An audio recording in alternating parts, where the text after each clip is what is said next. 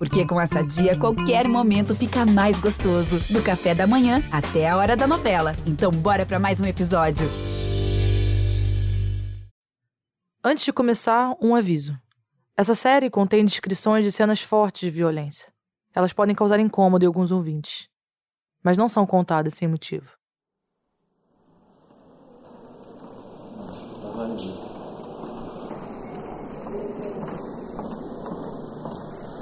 Chegamos à redação do jornal Globo. Vazia. Era 12 de março de 2019. Eu estava na redação do jornal, trabalhando, era quase meio-dia.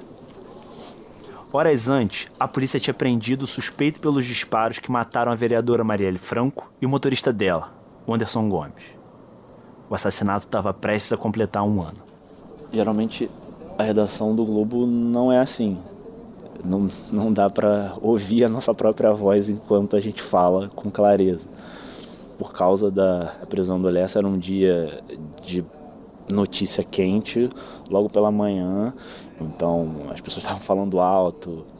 E hoje, por causa da pandemia, a redação tá vazia. Dá pra, dá ouvir a minha própria voz, dá pra ouvir a televisão. Sentei na minha cadeira, comecei a ligar para as fontes. Então, o meu celular toca. Eu não gosto de atender o celular na cadeira, porque, enfim, eu não gosto que as pessoas ouçam, eu sempre saio. Era Marcelo Pascoaletti. E naquela época ele estava trabalhando na, na força-tarefa que investigava o assassinato da Marielle e do motorista dela, o Anderson Gomes. Eu corri para atender. Eu achava que, enfim, ele tinha alguma informação, ele queria passar alguma coisa, ele falou: olha, fica calmo. Eu prefiro que você saiba isso por mim do que depois você ficar sabendo por outros ou até pela imprensa. Eu, o que foi, cara? Fala logo. Ele, cara, o Rony Lessa te buscou. Eu gelei na hora. Cara, quando ele falou isso, eu fiquei nervoso. E eu não sabia o que fazer, não sabia se eu voltava para meu lugar na redação e tal. E aí eu fui para debaixo da escada da redação, que é uma escada que fica exatamente no meio da redação, onde geralmente eu converso com, com fontes e tal, que é um lugar mais reservado. O suspeito do crime tinha buscado por Rafael Soares cinco meses antes de apertar o gatilho. Quem é esse cara? O... Por que, que ele me pesquisou? O que, que você sabe? A pesquisa aconteceu num domingo, 19 de novembro de 2017. Às duas e meia da tarde, o Lessa digitou no Google Rafael Soares Extra. Esse é o jornal do Grupo Globo, onde saem muitas das minhas reportagens. Rafael Soares aniversário. Rafael Soares repórter aniversário. Para tentar descobrir mais dados sobre mim. Ele chegou aí no meu Twitter, viu que o meu nome do meio poderia começar com a letra P. Pereira, Passos, buscar. Até que as buscas terminam às 3 e 8. 38 minutos depois desliguei o telefone, fui tentar entender o que, que eu tinha feito naquele dia, o que, que poderia ter motivado se naquela semana eu tinha publicado uma matéria que poderia ter irritado ele, não sei. E naquele dia eu publiquei a reportagem Mortes e Operações do BOP cresceram 80% em 2017. Batalhão de Operações Especiais, o BOP. Eu desliguei o telefone, eu não falei com ninguém, nem da minha equipe, não queria que ninguém soubesse e também não falei com ninguém da minha família. Não, não liguei para minha mãe. Até hoje a minha mãe não sabe. Você deve estar se perguntando por que ele estava atrás de mim. E talvez eu tenha algumas pistas. Eu sou Rafael Soares, repórter especial do Jornal Globo. Há 10 anos eu cubro o campo da segurança pública e dos direitos humanos no Rio de Janeiro. Mas meu foco mesmo é a violência policial. Ou seja, eu bato ponto em portas de delegacia, salas de audiência e locais de homicídio atrás de informações sobre crimes cometidos por agentes públicos. Ao longo da minha carreira, eu ouvi muitas vezes que grupos de policiais especializados em matar estavam por trás de assassinatos de repercussão que aconteceram aqui nas últimas décadas. Quem mora no Rio certamente vai lembrar de algum caso. São crimes marcantes, ações ousadas, envoltas em mistério, que frequentaram as manchetes de jornal por algum tempo e se multiplicaram exponencialmente nos últimos 20 anos. São histórias de pistoleiros encapuzados que executaram vítimas à luz do dia, Alguns desses casos causaram comoção, outros acabaram esquecidos. E junto com o esquecimento, veio a impunidade. Os matadores, intocáveis, seguiram agindo livremente. Esse era um papo comum no submundo do crime, mas que nunca chegava à tona. Como a polícia não conseguia solucionar os crimes, eu nunca consegui escrever sobre os autores no jornal. Até que um dia, um crime foi a gota d'água.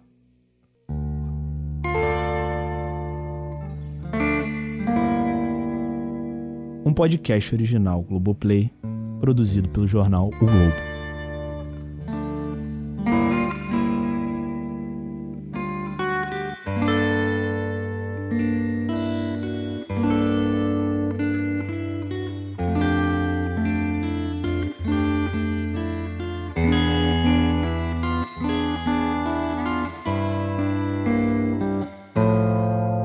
Pistoleiros, episódio 1 Rony Lessa.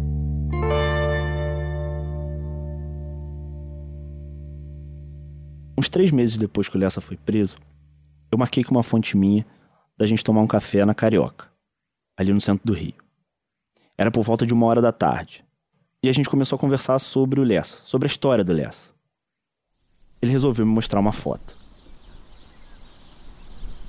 A foto mostra nove homens, Todos eles estão sérios, olhando para a câmera. Um deles está agachado. Parece uma foto de, de, time de futebol, de formação de time de futebol. E oito deles estão fardados, usando a farda da PM do Rio. Um deles não. O Lessa é o último da direita para a esquerda. Ele também está com um copo na mão e fardado. Essa foto foi encontrada no celular do Lessa no dia que ele foi preso. Ela estava no celular porque ele enviou pelo WhatsApp para um amigo. Em outubro de 2018, meses antes de ele ser preso, ele comentou com um amigo. Patamo 500, formação original 1997. E envia a foto. O amigo comenta, ri, fala alguma coisa e depois ele responde: kkkk, das antigas. Num tom meio saudosista.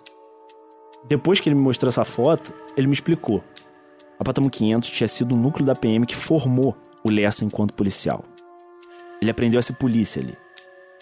Patamo é um jargão policial, quer dizer, na verdade, patrulhamento tático móvel. É uma modalidade de policiamento.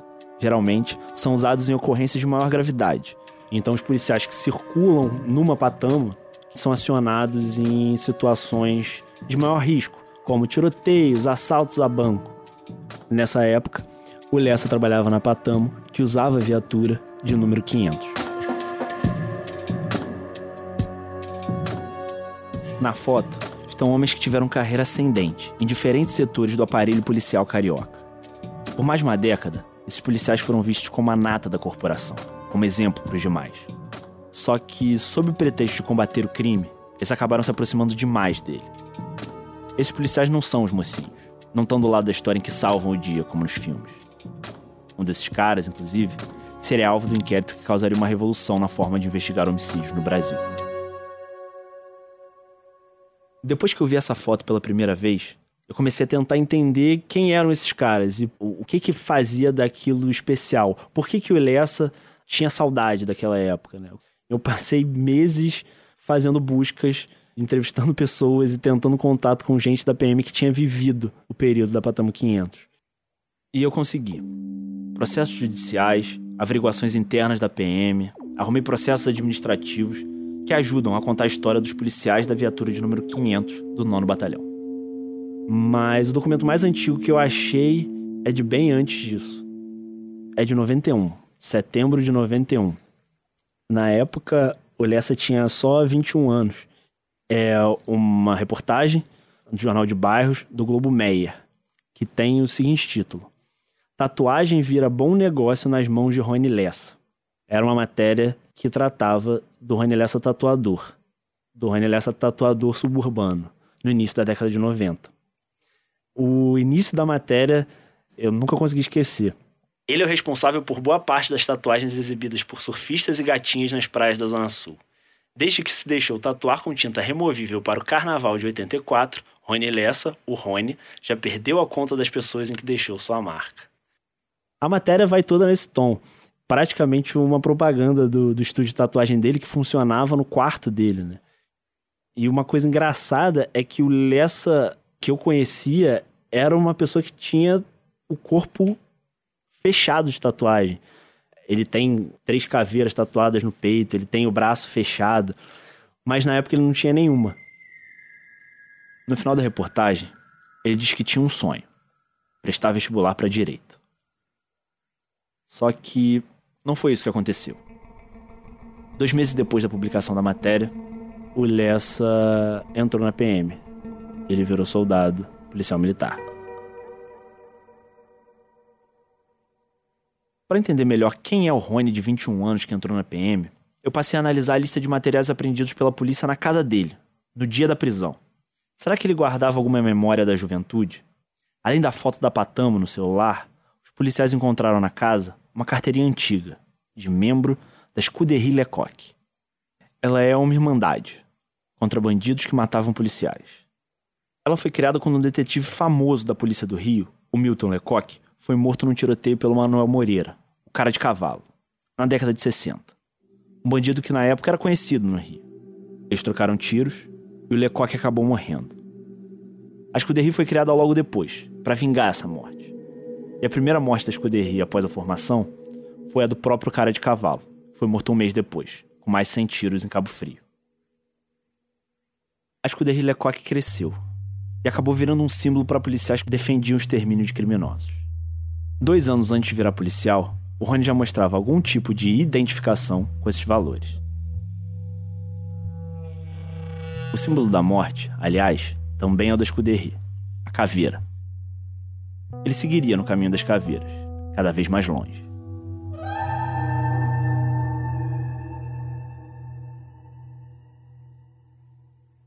Já na PM, o Lessa tem uma breve passagem pelo batalhão de choque, mas logo depois ele entrou como voluntário no BOP, o Batalhão de Operações Especiais. Esse era o grande sonho da vida dele, da carreira dele. Só que o Lessa não tinha o curso de Operações Especiais. Ele também não fez o curso de Ações Táticas, que é outro curso possível de fazer para se entrar no BOP. Ele entrou como voluntário. Ele praticamente pediu para ser caveira uma história famosa do Lessa no Bop é uma história que aconteceu entre 95 e 96. Ele tomou uma atitude extremamente irresponsável, é, sem nenhum tipo de comunicação prévia, sabe? Esse é o Rodrigo Pimentel, capitão reformado e ex-caveira. Quando o Rony Lessa fazia parte do BOP, o Pimentel estava lutado no batalhão e chegou a comandar o Lessa em algumas ações. O BOP estava empenhado numa busca de acampamentos do Comando Vermelho na região do, do Parque Nacional da Tijuca. É uma das maiores florestas urbanas do Brasil. Gigantesco. Ele, tem, ele dá acesso a pelo menos 50 favelas nas encostas. E o Comando Vermelho começou a utilizar o Parque Nacional para esconderijo. Eles teriam que subir de helicóptero, encontrar os acampamentos e descer de rapel. Que é basicamente jogar uma corda a 40 metros de altura, acima da copa das árvores, é uma operação de altíssimo risco, perigosíssima, tanto que fica um colega do BOP na aeronave com um facão. Caso a corda fique presa numa copa de árvore, a ordem é você cortar a corda para que a aeronave se salve, senão a aeronave fica presa e cai também. Então, uma operação que no BOP é realizada somente por policiais formados em operações especiais, você treina, ainda assim você pede voluntário. Faltava um policial os helicópteros estavam lotados, só que tinha um que ainda tinha uma vaga. E eu fiz uma reunião de manhã e perguntei se tinha algum voluntário. E o Lessa saiu correndo, pegou lá o material de montanhismo, o baudrier, o assento cadeira, a mola mosquetão. E o Lessa simplesmente partiu para cima da gente: ó, eu, eu, vou descer. E vou descer na primeira aeronave. Beleza, ele entra no, no helicóptero, o helicóptero sobe.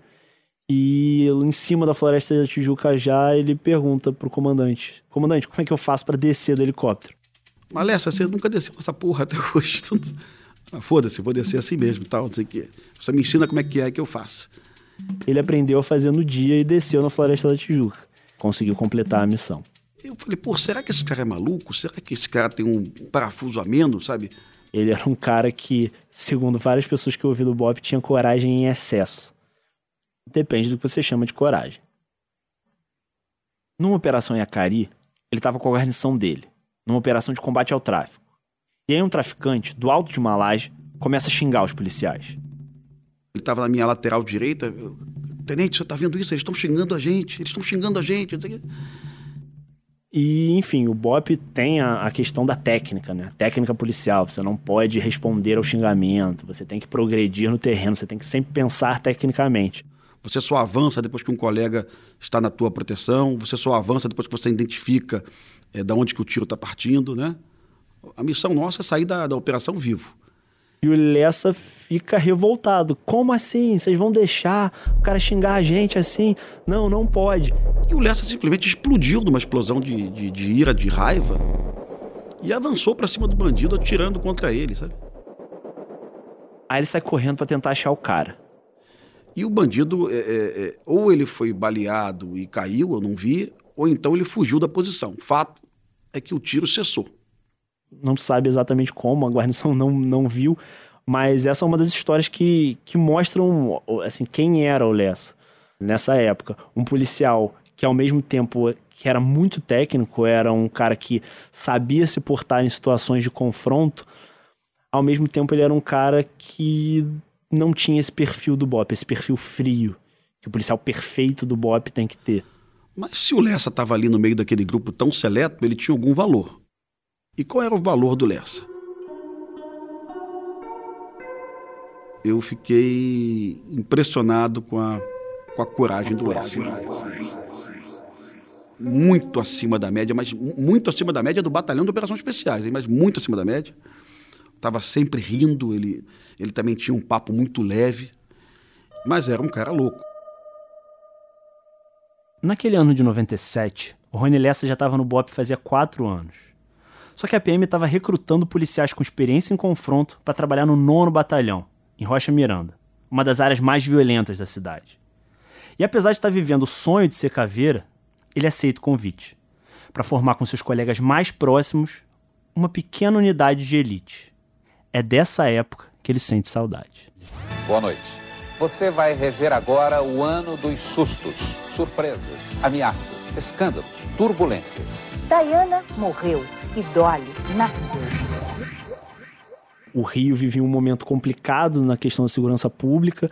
Você tinha os homicídios crescendo muito, foram mais de 8 mil mortes violentas em, em 95, que até hoje é um recorde, nunca se foi batido até hoje, mais de 20 anos depois.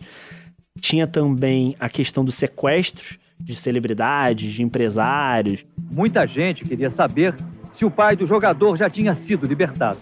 Hoje a polícia invadiu o cativeiro e prendeu os sequestradores, todos da PM Fluminense. Ele estava muito alegre porque tinha comprado um passarinho e resolveu até fechar o bar meia hora mais cedo. No meio do caminho, ele desapareceu.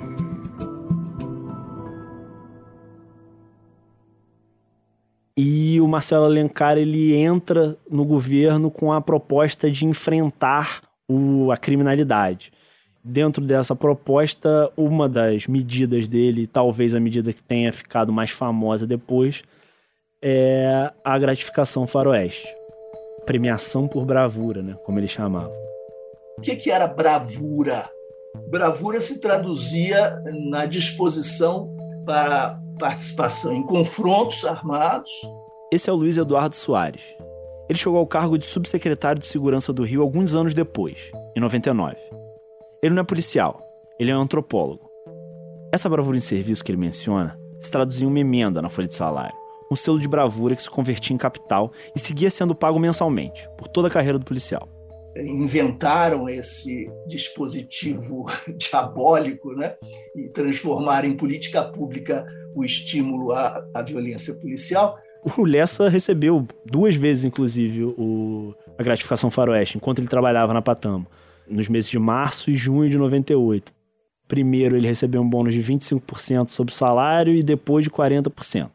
Portanto, o que houve foi, de fato, um incentivo a que os confrontos apresentassem como desfecho vítimas fatais. É, assim, a, a questão ali é que existem duas, dois problemas que, no senso comum da sociedade como um todo, estão separados. Que é a brutalidade policial, que é uma coisa, e a corrupção policial, que é outra coisa. O Luiz Eduardo, ele discorda completamente disso. Ele acha que são a mesma coisa. É, são dois lados da mesma moeda. São indissociáveis, corrupção e brutalidade policial letal porque ambos são ilegais, é? e uma ilegalidade enseja a outra e, e complementa a outra. O Rio estava vivendo as consequências da política de gratificação do Marcelo Alencar. Ele aposta no confronto.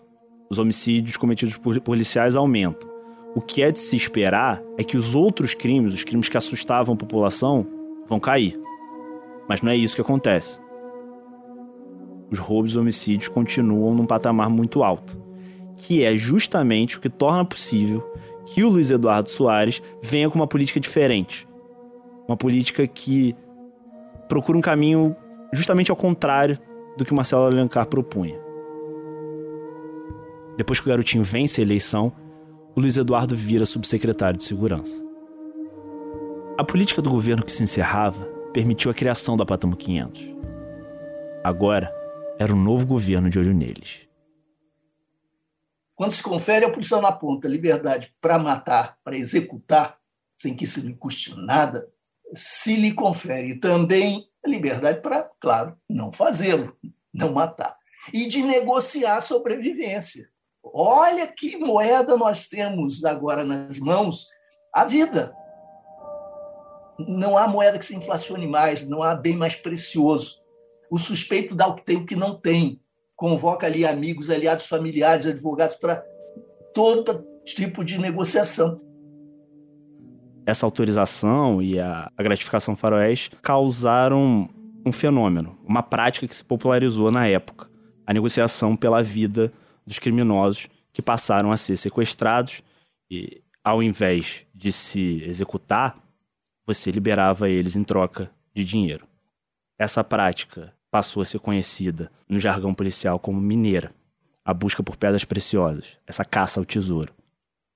O Luiz Eduardo, em 99, depois que ele entra no governo, né, a pressão que essa nova política tem consegue acabar com a gratificação faroeste né? mas os frutos podres que ela já tinha gerado, né? os problemas relativos a, a esse aumento de mortes, a gente acabou sentindo por muito tempo. A Patamo 500, aquele grupo de policiais do nono batalhão, é bem simbólica. Porque juntou em serviço, no mesmo carro, os autores dos crimes de maior repercussão da história recente do Rio, como comandante e comandado. Na Patamo 500 conviviam os assassinos responsáveis pelas mortes de Marielle e da juíza Patrícia Cioli. O comandado era o Rony Lessa, o sargento que hoje é acusado de ser o executor da Marielle. E o comandante era o então major, hoje tenente-coronel, Cláudio Oliveira. E o ex-comandante do Batalhão de São Gonçalo foi condenado pelo assassinato da juíza Patrícia Cioli. A sentença saiu no início da madrugada. 36 anos de prisão para o tenente-coronel Cláudio Luiz Oliveira. As investigações revelaram que ele foi o mandante do crime. Ela foi assassinada justamente por sua atuação de combate a grupos de extermínio formado por policiais em São Gonçalo. Na PM, o Lessa é considerado um dos pupilos do Cláudio. Para entender um pouco como esses policiais agiam, eu passei a pegar as provas documentais que eles deixaram. É, nenhum dos policiais que integravam a Patamo chegou a ser nem condenado nem punido. Eles não chegaram a, a de fato serem investigados na época pelos crimes. Mas eles deixaram alguns rastros. Algumas denúncias, enfim, acabaram virando papel. E eu consegui documentos do batalhão, do nono batalhão, que mostravam algumas das denúncias e o que aconteceu com elas. Eu comecei a perseguir esses documentos e cheguei em algumas histórias da Patamo 500 que nunca tinham vindo à tona. A primeira delas foi um desaparecimento. Aconteceu em janeiro de 2002, em Irajá, também na Zona Norte. Opa, Rafael aqui. Tá podendo falar agora? Pode falar, Rafael. É o seguinte. No ano passado... Um cara chamado Marcelo Fabiano de Oliveira Araújo desapareceu.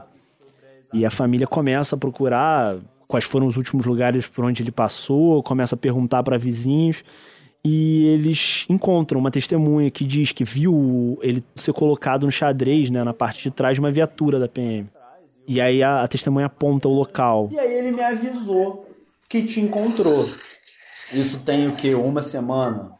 E aí, uma das averiguações citava o caso de seu irmão. Marcelo estava circulando de moto, a viatura para ao lado da moto, param o Marcelo e colocam ele no xadrez. E aí a partir desse depoimento dessa testemunha e a partir do depoimento dos parentes, eles começam a analisar o GPS das viaturas do batalhão, né? E somente uma passou pelo ponto em que a testemunha apontou a viatura 0500. E o meu irmão nunca mais apareceu, cara. E depois de 20 anos, a família desistiu de procurar. Embora eles tenham um palpite sobre o que pode ter acontecido. Por ser usuário de drogas, o Marcelo pode ter sido confundido com um traficante da região. Essa é a linha que a família usa para tentar explicar o crime. E outra história de crime, talvez o crime mais grave, seja um duplo homicídio. Homicídio de dois traficantes em setembro de 2000 no Parque Colômbia, outra favela da Zona Norte. Os policiais da Patamo 500, o Lessa incluído, recebem uma denúncia de que um dos traficantes mais procurados daquela época estaria escondido numa favela na Zona Norte do Rio. O nome desse cara, desse criminoso, era Dalber Virgílio da Silva, o Binho. E ele era caçado pela polícia na época porque pouco antes, meses antes, ele tinha invadido uma delegacia na Baixada Fluminense. A namorada dele tinha sido presa e ele invade a, a delegacia, rende os policiais de plantão e liberta a namorada. O Dalber foi morto numa troca de tiros e um comparsa dele também. Ele estava junto com um outro traficante e os dois morrem depois de trocar tiros com a polícia. Essa história de que houve um tiroteio foi o que os policiais contaram naquele dia na delegacia. Mas os legistas encontraram outra história quando levaram os corpos para análise. A autópsia dos corpos basicamente mostrava que o tiro que matou o comparsa do Binho deixou o que os peritos chamam de orla de tatuagem na pele, né? São os resíduos da pólvora, né, que saem do cano da arma e ficam presos na pele, que indicam que o disparo foi feito a curta distância. A própria perícia do corpo do Binho tinha sinais de que ele estava deitado no momento em que ele foi atingido. Quando os relatos dos policiais e as provas periciais não batem, o inquérito não pode ser arquivado. Afinal de contas, não é possível saber o que aconteceu ali naquele dia, se os policiais falaram a verdade. E aí o inquérito ficou vagando por gavetas no Ministério Público por 20 anos sem nenhuma conclusão. Até que o Lessa, que foi um dos PMs né, que atirou naquele dia, foi preso pela morte da Marielle. E aí todas as provas passaram a ser analisadas de novo. E um detalhe chamou a atenção dos promotores quando eles olharam de novo para o caso. No dia do crime, os policiais levaram para a delegacia uma testemunha ocular, um morador da favela que foi prestar depoimento aparentemente de forma voluntária e reforçou a versão dos agentes na íntegra. O que é, é estranho, né? Um morador que é levado como testemunha, um cara que não fica preso, ele só viu o crime e presta depoimento e é solto. Isso gera uma espécie de alerta nos, nos promotores, porque não é comum e não fica claro se ele compareceu por vontade própria, se ele foi levado pelos policiais, se ele seria preso, enfim. O Ministério Público passa a procurar essa testemunha. E ele é encontrado.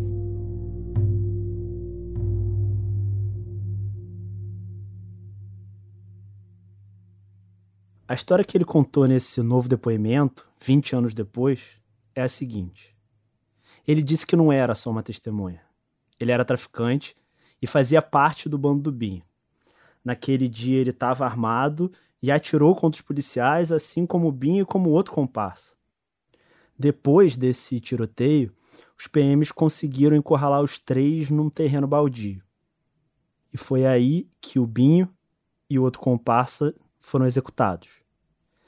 Já o terceiro traficante do bando, que depois viraria testemunha, foi capturado e sufocado com saco plástico, para que fornecesse informações sobre o tráfico na favela. Por fim, ele disse que os PMs propuseram um acordo. Se ele reforçasse o relato dos agentes, seria liberado, o que de fato aconteceu.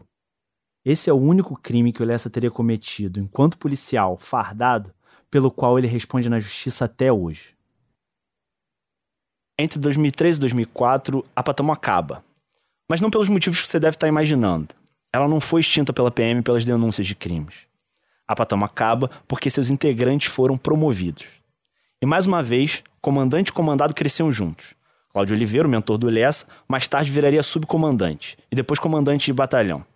Já o Lessa, no início de 2003, foi emprestado para a Polícia Civil.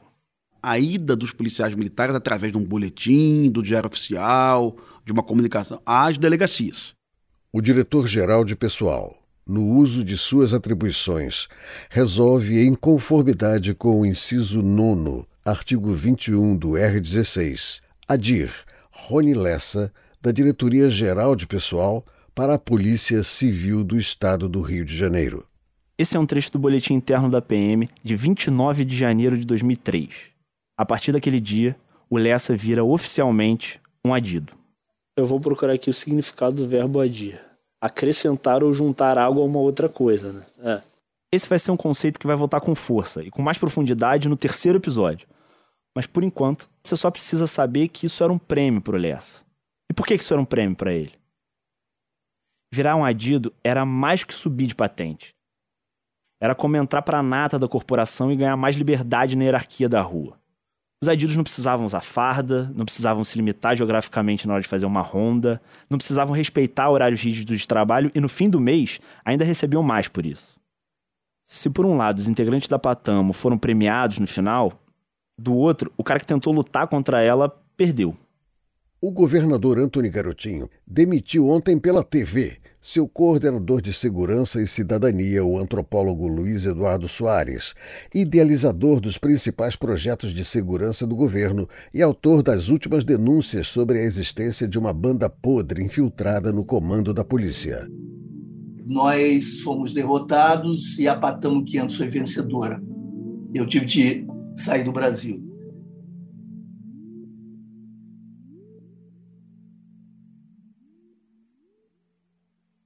Foi no período que o Lessa virou adido que ele começou a circular para algumas delegacias especializadas e conhecer várias técnicas que levaram ele para o submundo da pistolagem.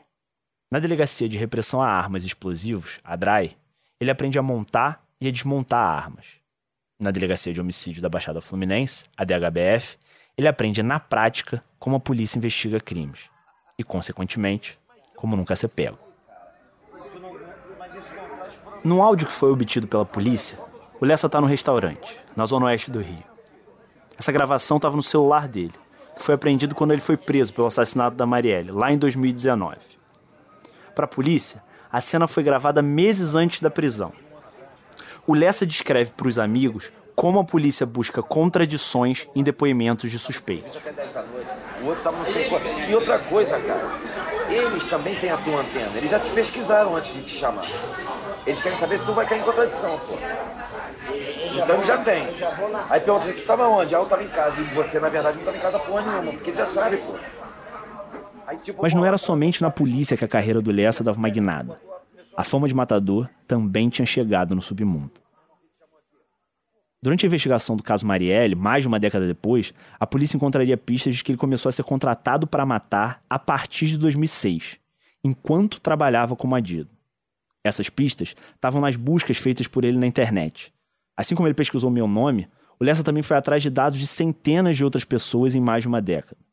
Ele digitava no Google nomes completos, CPFs, endereços, e logo depois, os alvos das buscas eram assassinados, em ações bárbaras com muitos tiros, em casos que nunca foram solucionados. Um desses alvos de pesquisa foi o ex-deputado Ari Brum. O Ari Brum é um político conhecido no Rio. Ele foi deputado estadual, teve vários mandatos consecutivos na Assembleia Legislativa do Rio. Em 2007, ele já não era mais deputado. Ele era assessor do governo Cabral. No dia 18 de dezembro de 2007, ele tinha uma missão oficial. Para realizar ela, ele tinha que ir até o aeroporto do Galeão. Pegou o carro, só que quando ele estava entrando na alça de acesso da linha vermelha, um Honda Fit emparelha com o carro dele. Os atiradores colocam fuzis para fora, até hoje não se sabe se foram um ou mais, e dão mais de 20 tiros. O Ari Brum é atingido 12 vezes, em várias partes do corpo. Em seguida, os atiradores fogem, e desde então não sabe mais nada sobre eles. impressiona um pouco a semelhança do modus operandi desse crime com o que acabaria vitimando a Marielle, anos depois. Um carro emparelhando com o outro e tiros em movimento. E a fuga. Basicamente, a investigação do crime concluiu que o Ari Brum foi morto a mando de um sócio, um empresário, chamado Meira, Lindbergh Meira. O Meira e o Brum eram sócios no Hospital Quarto Centenário, que é um hospital em Santa Teresa. O Meira culpava o Brum por um prejuízo de 800 milhões que ele teve por causa da sociedade. Na noite anterior ao crime, os dois se encontraram no escritório do Meira e saíram brigados de lá. E aí, o Meira teria encomendado a morte do Brum a seus seguranças, que eram policiais. O Meira até chegou a ser denunciado, virou réu, respondeu pelo crime, mas foi absolvido no final por falta de provas. Já os atiradores, os seguranças do Meira, eles nunca foram identificados e nem investigados na época. Não teve nenhuma iniciativa da polícia em tentar saber o nome dessas pessoas. A menção ao Ari Brum nas pesquisas do Lessa me fez tentar achar essa investigação. Será que o nome do Lessa já tinha aparecido na investigação antes? A gente hoje consegue dizer que havia o interesse do Rony Lessa sobre essas vítimas. Esse é o Marcelo Pascoaletti, policial federal que me avisou que o Lessa tinha me buscado. Ele é um dos consultores desse podcast. Rony Lessa, ainda que não tenha sido ouvido no inquérito, a investigação aponta para a participação dele. Uma das vezes que o nome do Lessa aparece é uma denúncia anônima que é enviada para a delegacia de homicídios, que estava investigando o crime na época, poucos meses depois do crime. E basicamente a denúncia dizia que o grupo de assassinos contratados por Meira é liderado pelo PM Rony Lessa, matador profissional. A denúncia cita outros crimes que, em tese, teriam sido cometidos pelo Lessa e diz que todas essas mortes são executadas por um fuzil AK-47, que pertence a Lessa. Se comparar os cartuchos, poderá confirmar que há relação das mortes com a mesma arma usada por Lessa. Essa denúncia, na época, foi levada a sério pela polícia, porque logo depois dela, o delegado do caso pede que sejam apreendidos todos os fuzis da delegacia de homicídio da Baixada Fluminense. E o Rony Lessa estava cedido à delegacia de homicídio da Baixada nessa época? Ou seja, havia uma mínima suspeita de que o Lessa teria executado o crime com uma arma da própria Polícia Civil. Tá, vamos pensar como polícia na época. O cara estava investigando o crime, ele recebe uma denúncia anônima ele faz uma apreensão de armas numa delegacia. Isso já mostra que, de alguma maneira, a denúncia anônima foi levada a sério porque o Lessa trabalhava na delegacia que a denúncia anônima cita. Só que, por fim, tem um depoimento do próprio cara acusado de ser o mandante e ele é perguntado se conhece o Rony Lessa. Ele diz que conhece o Rony Lessa. A polícia pergunta para ele: o Rony Lessa é seu segurança? Ele fala: não, meu segurança não é. Mas eu sei que o Rony Lessa é um policial militar que trabalha na delegacia de homicídio da Baixada. Ou seja, a ligação entre o Lessa e o mandante do crime existe. Ele mesmo disse. E essa informação não foi usada. Eles não foram atrás do Lessa. E a polícia nunca descobre os executores. Ainda que houvessem esses indícios, eles nunca foram apontados. Acontece que, mais de uma década depois, as buscas do Lessa na internet mudaram o curso do caso. Dois meses antes do assassinato, o Rony Lessa pesquisou pelo CPF do Ari Brum na internet. E por causa do surgimento dessa nova prova, o Ministério Público quer reabrir a investigação sobre o crime. A mesma coisa aconteceu com outros homicídios daquela época. Num deles, também em 2007, o líder do camelódromo da Uruguaiana foi executado a tiros, dentro do carro. No dia em que o Lessa foi preso, em 2019, a polícia encontrou parte do inquérito na casa dele, incluindo um bilhete com a frase: Periquito mandou sarquear, que na gíria policial significa pesquisar. E periquito é justamente o apelido do suspeito de ser mandante do crime. Ele queria assumir o controle do camelódromo naquela época.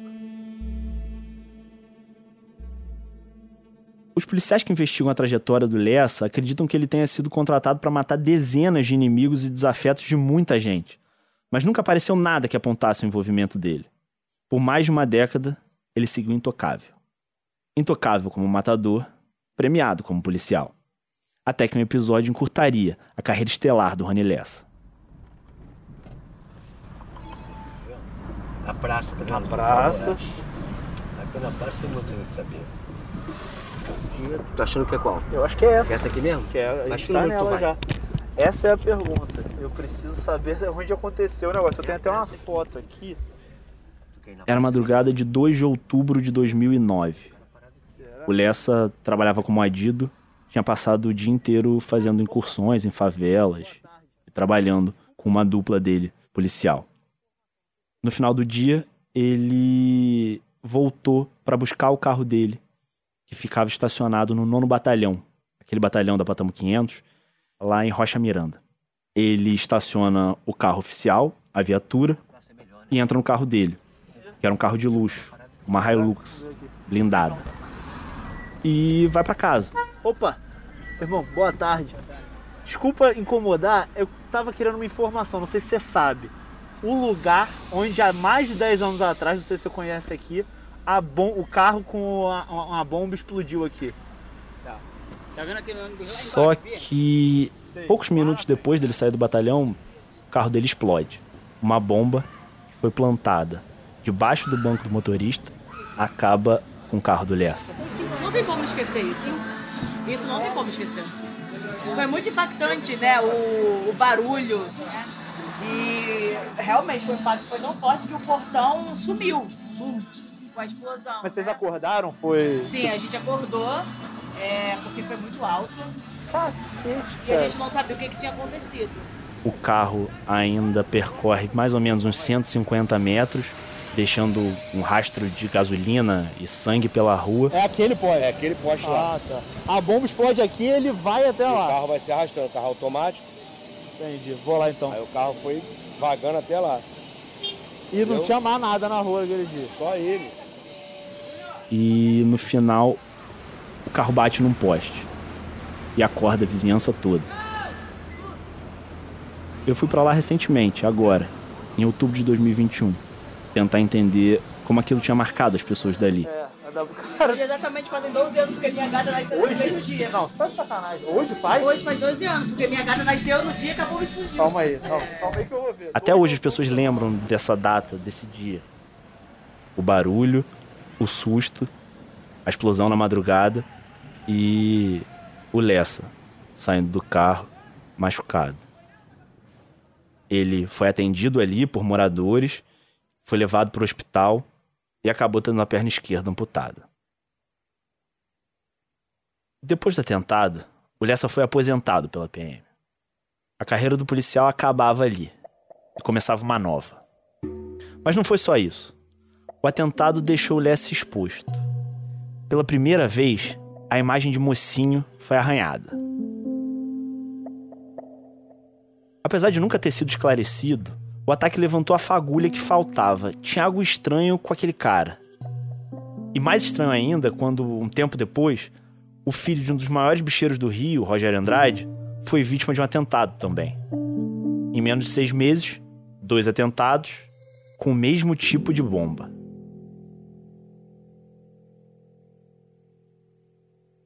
A ligação entre os crimes para a polícia era óbvia, como também passou a ser a proximidade do policial com o jogo do bicho. E o Rony Lessa submergiu.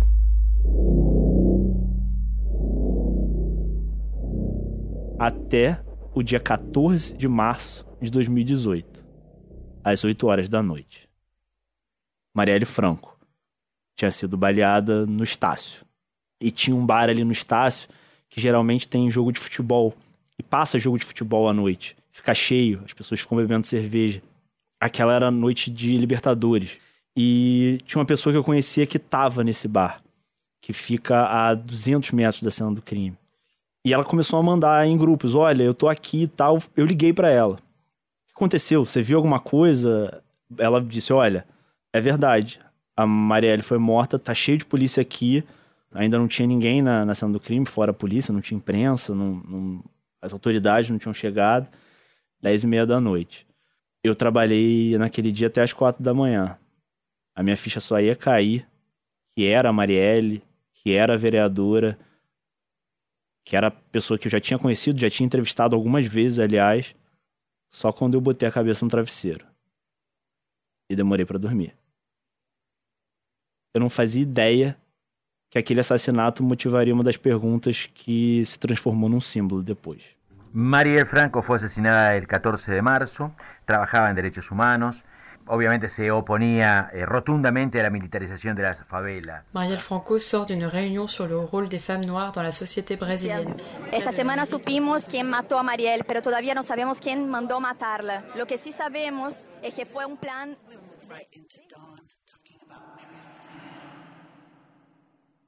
A investigação do assassinato da Marielle começou tortuosa, assim. Várias pontas soltas, várias pistas que não deram em nada. O carro, a arma do crime, nunca conseguiram encontrar e não deu em nada. Seis meses depois, a polícia e o Ministério Público que estavam investigando não tinham saído do lugar. Para dificultar ainda mais a investigação, uma testemunha foi plantada.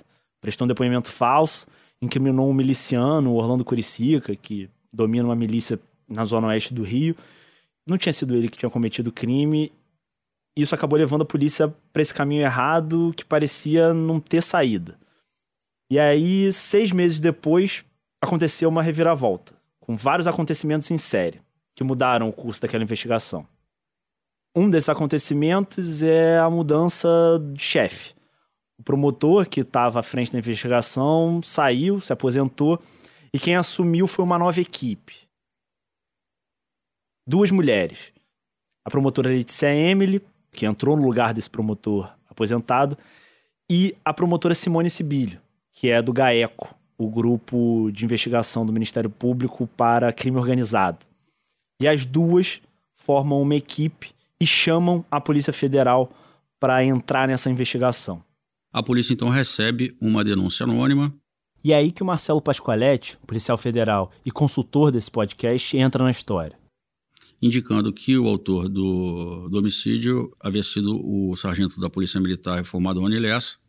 Depois dessa ligação misteriosa, o Lessa entra na investigação e passa a ser alvo do inquérito.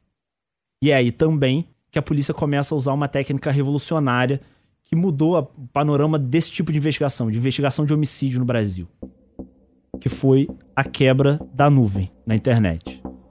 Se a gente fosse fazer o caminho que usualmente se faz numa investigação criminal, a gente não teria tanto sucesso. As suas buscas na internet revelam traços da sua personalidade, seus interesses. Em cada dia que você vive, você busca na internet, você procura endereços, procura telefones, procura nomes. E foi na nuvem do Lessa que a polícia e o Ministério Público encontraram as provas que incriminariam ele pelo homicídio da Marielle. Três pesquisas chamam muito a atenção.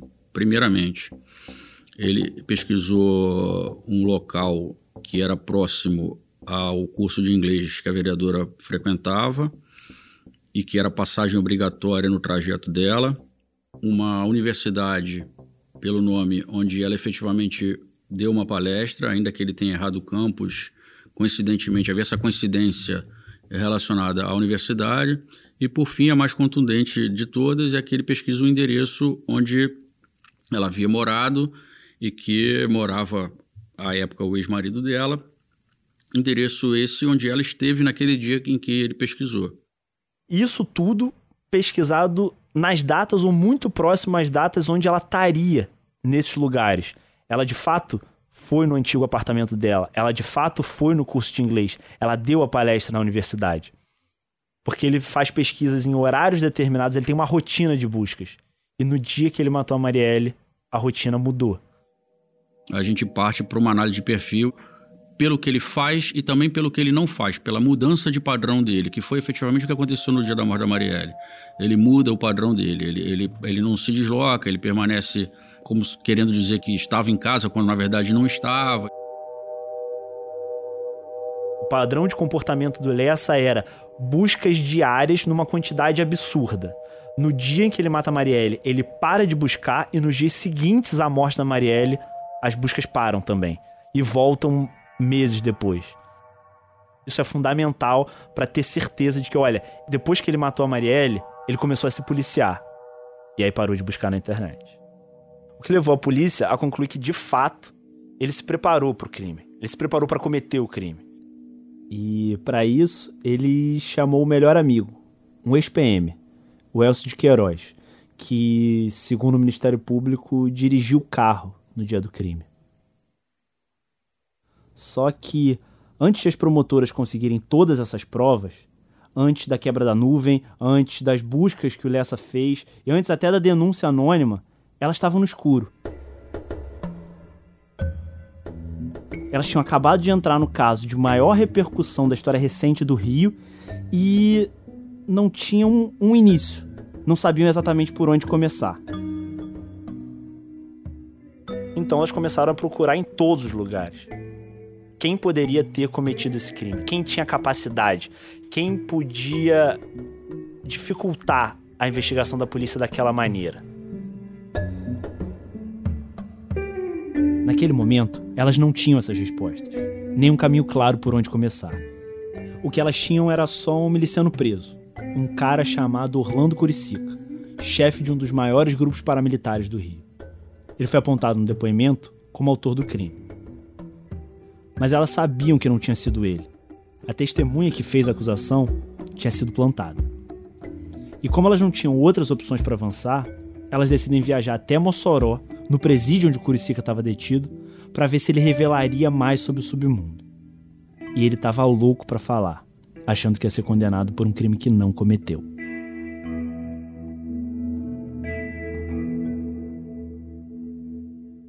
Toda aquela área ali do 18º, quer dizer, Rio das Pedras, Curicica, Gardênia, toda aquela área ali, porque também tem a Gardênia, né? Essa voz você já ouviu lendo passagens de documentos impressos. Ele retorna agora com a voz do Orlando Curicica, porque esse também é um documento impresso.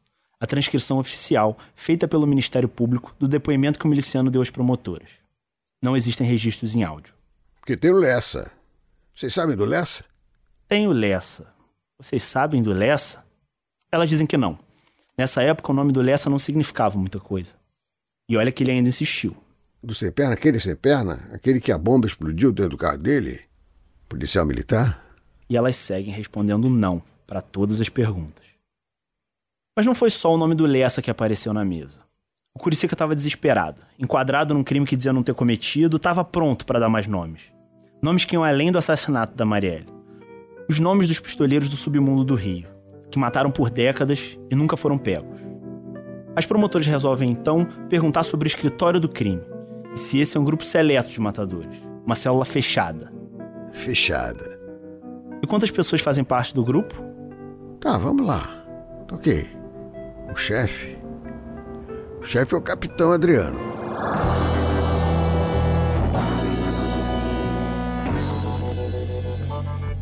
Pistoleiros é um podcast original Globoplay, produzido pelo jornal O Globo. Ao longo de cinco episódios, eu vou contar como o Rio de Janeiro virou uma fábrica de matadores de aluguel. Eu sou Rafael Soares e fiz a reportagem dessa série.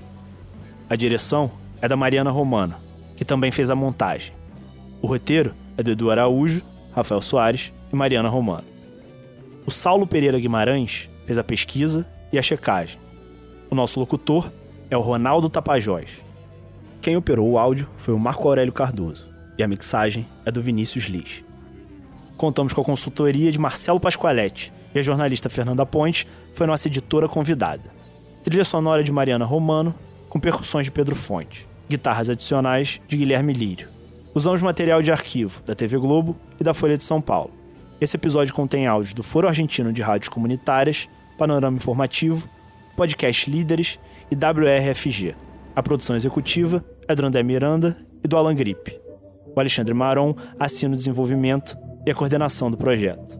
A edição do material que está no site do Globo é do Eduardo Rodrigues. Esse episódio foi gravado no estúdio da Rádio CBN. O material de apoio da série, com fotos e reportagens, pode ser encontrado no site do Globo, em oglobo.globo.com barra podcast barra pistoleiros. Até a próxima.